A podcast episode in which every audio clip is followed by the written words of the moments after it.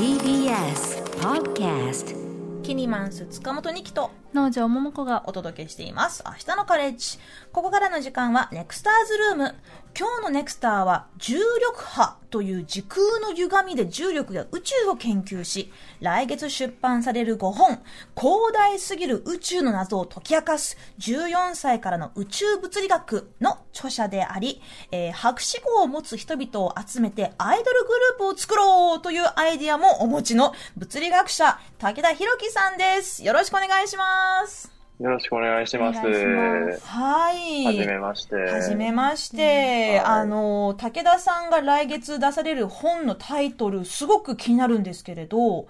広大すぎる宇宙の謎を解き明かす14歳からの宇宙物理学。これ実はなんか、あの、武田さんご自身は別のタイトルを考えていらっしゃったけれど、編集の方からボツを受けたという。いや、まあ、あれはちょっと、はい。思春期をひねり潰す宇宙物理学の方がいいんじゃねとご本人は思ったそうですけれど。あれはまあそうですね。なんか、はい、ふざけててやりたい、やりとりを、まあちょっと誇張して言ってますけど、結構中身、そんなに、なんだろう、子供向けにしようとしている感じじゃなくて、トピック自体は結構難しいので、なんか、はい、なんか、不安ですね、書いてて。まあ、その、こう、14歳というね、まあ、その中学2年生という、とてもこう、多感なお年頃の君に向けて、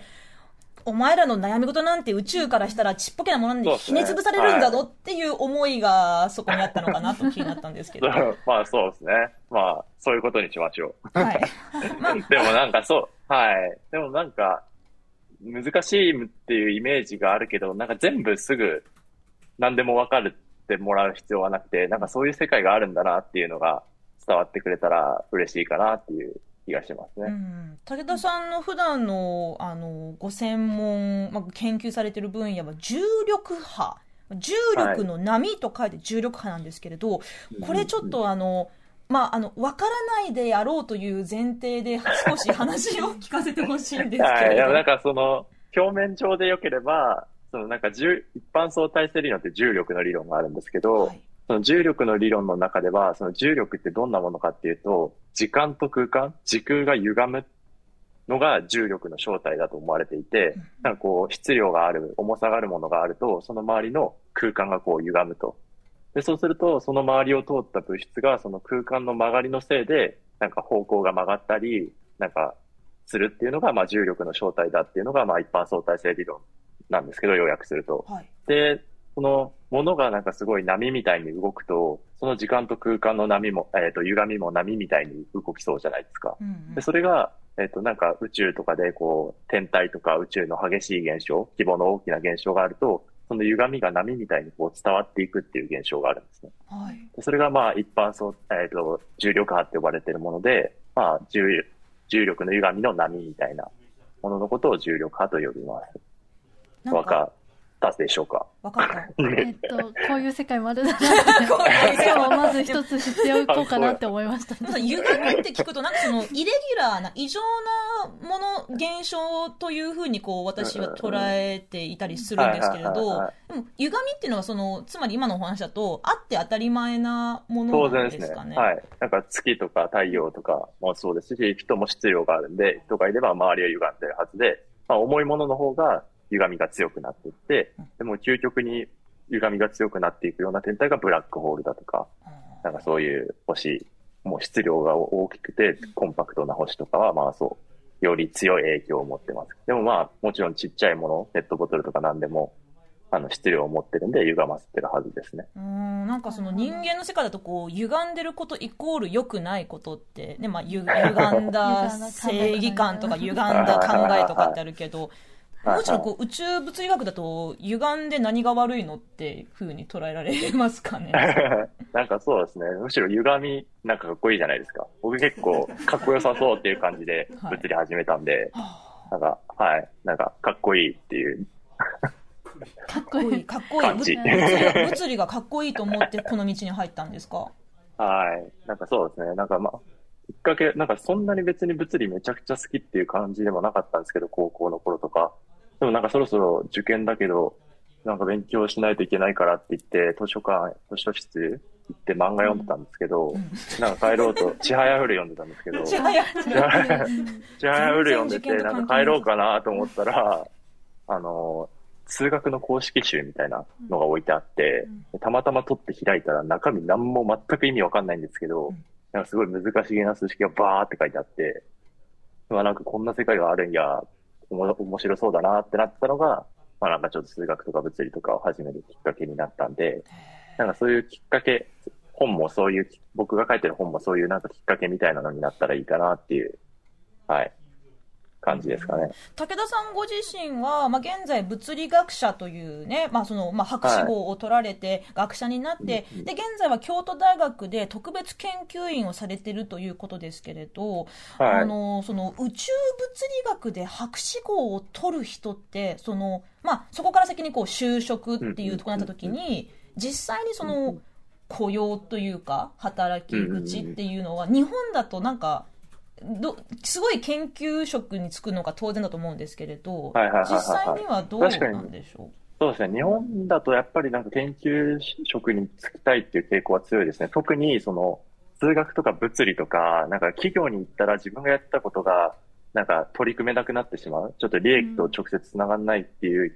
えっ、と、ような分野をやってる人たちは確かに研究に残りたいっていう人たちは多いですけど、でもまあ、就職っていう意味で言うと、まあなんかこんなこと言っていいのがあれですけど、まあ就職できるかどうかは分野というよりその人の、なんかその能力というかうん、的なところが強いんでう、はい。なんか、はい、物理やってたから就職が全くできないっていうわけじゃなくて、なんか当然金融行ったり、情報系行ったりとか、まあ、今までやってたこととちょっと違うかもしれないけど、そこでやったスキルを活かして、まあ、いこう、なんか活躍してる人たちはいます。はい。でもまあ、研究は、研究の世界で生き残ろうとすると結構まあ大変。ではありますね。それは、あの、競争が激しいから、もそれとも間口が狭いから、どっちなんですか、どっちもありますね。その、残りたいっていう人の割に、その受け入れてくれるその席、その大学のポストとかの数が、まあそんなめちゃくちゃ多いわけではないので、やっぱまあこう、競争が激しくて、はい。農で、場さん。人気が、あ、どうぞ、はあいご。めんなさい。の農場さんもねあの、うんうん。修士号というまあ、ポスドクで同じですけれど。いや私はでも本当にその前の修士号だけなので、全然違いますね世界が。うん違う、はい全然違うと思います。全然違います。いやでもなんか本当にやっぱりなんかそのいきなりじゃあ数年後にこう日本何かになるか見えてるかわからないけど基礎研究だったりとかそういうなんかいろんな研究でじ基礎だから大事じゃないですか。やっぱこう普はいはいはいはい。段やられていてよく日本の競争力が落ちてるみたいな話とかもニュースとかでは見るんですけどあの感じますか？そのなんて言うんでしょううーん状況。まあ、僕も、僕も年齢別に何十、何百年生きてるわけじゃないんで、その長いスパンでどう変わってるかわかんないですけど、まあなんか、あんまり明るい感じではないかなという気はうんしますね。やっぱそのポストが減って、研究員が減ってっていう傾向は、まあ確かに感じるところではあるんですけど、もちろんその日本で今まで、えっ、と、培ってきたものっていうのはあるんで、すごい、あの、分野としてめちゃくちゃ優秀なんだけれども、なんか研究費がなかなかつかないとかいう話も、まあちょくちょく耳にはしますね。うんまあ、そんないわゆるポスドク問題ということがね、えーまあ、ささやかれている中、武田さんは、まあ、半分冗談で、えー呼びかけた そうなんですけれど、博士号を持ってる人たちを集めたアイドルグループを作らないかという、えーまあ、ところから PhD48 を立ち上げた。で、これ実は、あの、一応 AKB48 公式の方からも、まあ、応援のメッセージをいただいたというふうに、そうですねですけれ。どはい。なんかすごい紹紹介を要約するとなんかすごい節操がないやつだと思われそうですけど、僕。でもまあなんか最初ふざけて、なんかこう、研究もわかんねえからアイドルで儲けるわみたいな話を奥さんとしてたのを、なに、なんか、ツイッターに流したら、すごい反響があったんで、でもなんか昔から、なんかこう、一般の人たちにやる、えっ、と、研究者が話すイベントって、まあ、大学が主催してて結構硬い、お堅いイベントが多いんで、なんかそういうカジュアルな、もっととっつきやすいイベントがあってもいいんじゃないかなと思ってたんですよね。でもなんかそういうカジュアルなイベントをやりたいですって言っただけだと、まあなかなか人って集まんなくて、結構まあこれぐらいネタ側に吹っ切れてないと、なんかこう、爆発的に人が集まって協力してくれる人が集まるみたいなことはなかなか起きないんで、まあこれもなんかの機会かなと思って、まあその反響があった後に、実際ちょっとなんか考えてみましょうかって言って、有志の他にも協力してくれてきたら大体博士の人とかなんですけど、うん。はい、一緒に話しながら、なんか、でもまあ、行き当たりばったりですけどね、次何やるかみたいな。何か終わったら次どうしようかみたいな。実際にこうなんかこう歌って踊れる博士号アイドルグループっていうところまでは具体的に目指しているわけではなくて、もうその博士号を持ってる人たちで集まって、まあそれぞれの分野、それぞれの研究、えー内容を、まあちょっとお楽しく、面白く、そうですね。ライトにはい発表するような、そんな入り口を作りたかったって感じですかね。そうですね。なんか、うん。なんかキャラクター好きじゃないですか、日本の人って。うんまあ他の国の人がどうかわかんないですけど、結構この人が面白くて好きで、この人がかっこよくて好きで、で、この人が普段何やってるんだろうっていう順番なんで、どっちかっていうと、なんか研究というより、その人のなんか面白そう、楽しそう、で、この人は普段どんな研究してるんだろうの方が、なんかいろんな人を集めやすいんじゃないかなと思ったのを思いましたね。もちろんなんか、本当に歌って踊ったら面白い、も もっと面白い気はしますけど、僕はその、歌って踊らせるノウハウがないんで、うん。まあでも宇宙物理学に関するね、なんか歌を、まあ48人の博士たちが踊ってたら相当、まあよくわかんないけどすげえってなるとは思うんですけれど、うんまあそこはちょっと振付師とか作詞作曲してくれる人とか、そうね。いはう、ちょっとあの助っ人も今後募集するとか、そこまではイメージされてますか？まあそうですね。なんか本当にそのレベルでやれたら面白いとは思いますけど、でもみんな、皆さんやっぱいろんなところに研究、まあ日本のいろいろなところにいますし、メンバーを応募してきている人たちも、まあ海外にいるっていう人たちもちらほらいて、えまあなんか一箇所でそもそも集まるのがかなりきついっていう。なんかあの、ツイッター見てたら、あの、コロンビア大学の数学者からも、あの、入りたいっていうメッセージが来たって。多分なんか PhD っていう3文字はまあどこでも PhD って言いますし、博士のこと。まあ48でアイドルグループ、特にアジア圏の人だったら結構知ってらっしゃるので、なんかね海外でもなんか話題になってましたね。僕はあんまり詳しく知らないんですけど。すごい面白いですね今はどんなことされてるんですか？そうですね。今は、あの、ビブリオバトルってご存知ですかね。なんか、自分の読んだ本の中で印象的なやつをプレゼンして、まあ、他の人たちと、えっと、討論するみたいなうんイベントがオフィシャルでやってらっしゃる方たちがいて、その人たちと許可を取って、なんか、えっと、似たようなことをやって、本を、自分たちの本を、推している本をうん紹介してもらう。なんか、他の人がどんな本を読んでるかってちょっと面白いじゃないですか。うん全くになるんで、なんかそれを紹介してもらうみたいな企画を、えっ、と、つい最近やりましたね。うん、でもその私も YouTube 見たんですけれど、少しその動画を PhD48 って検索したらチャンネル、チャンネル出てきて、でもただこう、推しの本を紹介するんじゃなくて、そこにちょっとこう、まあ、なんか、あの、ランニングマシーンで走りながら、こう、推しの本について、なんかずっと語ってる方とか、やっぱそこにこう、なんか、あの、キャラクターがね。キャラクターがねう、んついてて、で、もしかしたらそれをこう見てる人たちが、こう、まあファンになって、で、こう、推しメンが誰って、なんか自分の推しメンの研究のなんか論文が熱いとか、そういうこう、まあ普通のね、まあアイドルっていうと、まあその完全エンターテインメントで、なんか歌と踊りって夢と、夢溢れるって感じだけど、なんかそこからこう何か入り口として、あ、なんか、わかんないけど宇宙理宇宙物理学とか数学になんかこういう楽しみ方もあるんだっていうなんかそういうヒントももしかしたら出てくるんじゃないのかなとそうですね。そうそうそうはい。なんか、アイドルっていうとやっぱ結構容姿が良くて、歌って踊るみたいなイメージ強いですけど、でもまあなんか元気を与えるって、なんかキャラクターで影響を与えるっていう意味ではまあ別に研究の話してて魅力的な人でも別にアイドルって言っていいんじゃないかなってそういう広い勝手に解釈して、うんはい。で、予想外だったのは結構みんななんかしたいけど何をしたらいいかわかんない。一人じゃ時間がなくてできないっていう人が結構いたんで、まあこういうところでみんな、なんかそういう場があるといいなとは思いましたね。その、博士とか研究してる人たちが、まあ、その本業に主張がない範囲で、こう、アウトリーチできるような場所っていうのが、あもっと整ってると、はい。なんかこういう研究への理解とかも深まって、ゆくゆくは金が、金事情が良くなるんじゃないかなという気も、はい、しましたね。そこもね現実的に大事ですよね 武田さんご自身はその創設者メンバーとしてどういうキャラクターでアイアイドルをやるご予定ですか？あ僕はあれ、あれなんで、プロデューサーなんで。あ、なるほど。裏で糸を引くね。はい、僕が企画考えたり、あの、してるんで、別にメンバー、あの、ビブリオバトルとかにも参加してないんですけど、うんうん。はい。じゃあ今後ちょっとね、いろいろこう世間の注目を集めるようなビッグな企画を考えなきゃいけないって感じですね。そうですね。なんか、まあ、これが、まあ、もう当然なんか、うまく続いていったら嬉しいですけど、きっかけになってほしいなっていう、なんかこう、いろんな人たちがこういうことを取り組む、まあ、これが全て、これが正解の形かどうかわかんないんで、なんか逆に、ね、この聞いてる人たちでも、なんかアイデアあったら、はい、教えてください。うんうん。ね、これをね、ね聞いてくれてる人、もし PhD 博士号を持ってる人、ももしくは習得中の方がいたら、うん。ちょっと PhD48 の加入加入をね、なんか、なんかこういうことした方が面白そうじゃないですかとか、こういうことやった時受けが良かったですよとか、なんかそういうのがあると、もうちょい、なんかね、とっつきやすいイベントが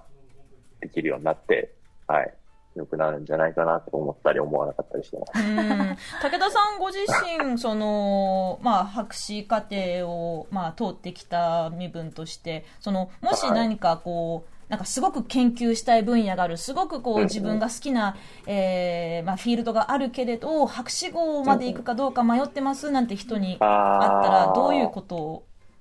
アドバイスとかされそうですね。てますか。な博士号行くか悩んでるっていう人結構多いですよね。い。なんか修士までは行ったものの、博士まで行くかちょっと自信がありませんみたいな。でもなんかその就職、博士ってなんか検索すると、博士やばいとか、博士人生終わるとか、なんかそんな、なんかすごい恐ろしいワードがいっぱい出てくるんですけど、はい。なんか決してそんな、まあ悪い情報って広まりやすいんで、うん決してそう、当然そんなことなくて、僕の周りのほとんどに、ほとんどっていうかまあほぼ100%就職、就職したい人は就職してますし、だからなんかもう本当に博士進むかどうかっていうのは就職とかというより、あの、研究が好きかですね。研究そのものが好きなんだったら、博士に出て、ああ、行かなきゃよかったってなることは、まあ、まずないような気がしてます。はい。でもまあ、研究が辛いのに、研究がそもそもあんまり得意じゃない、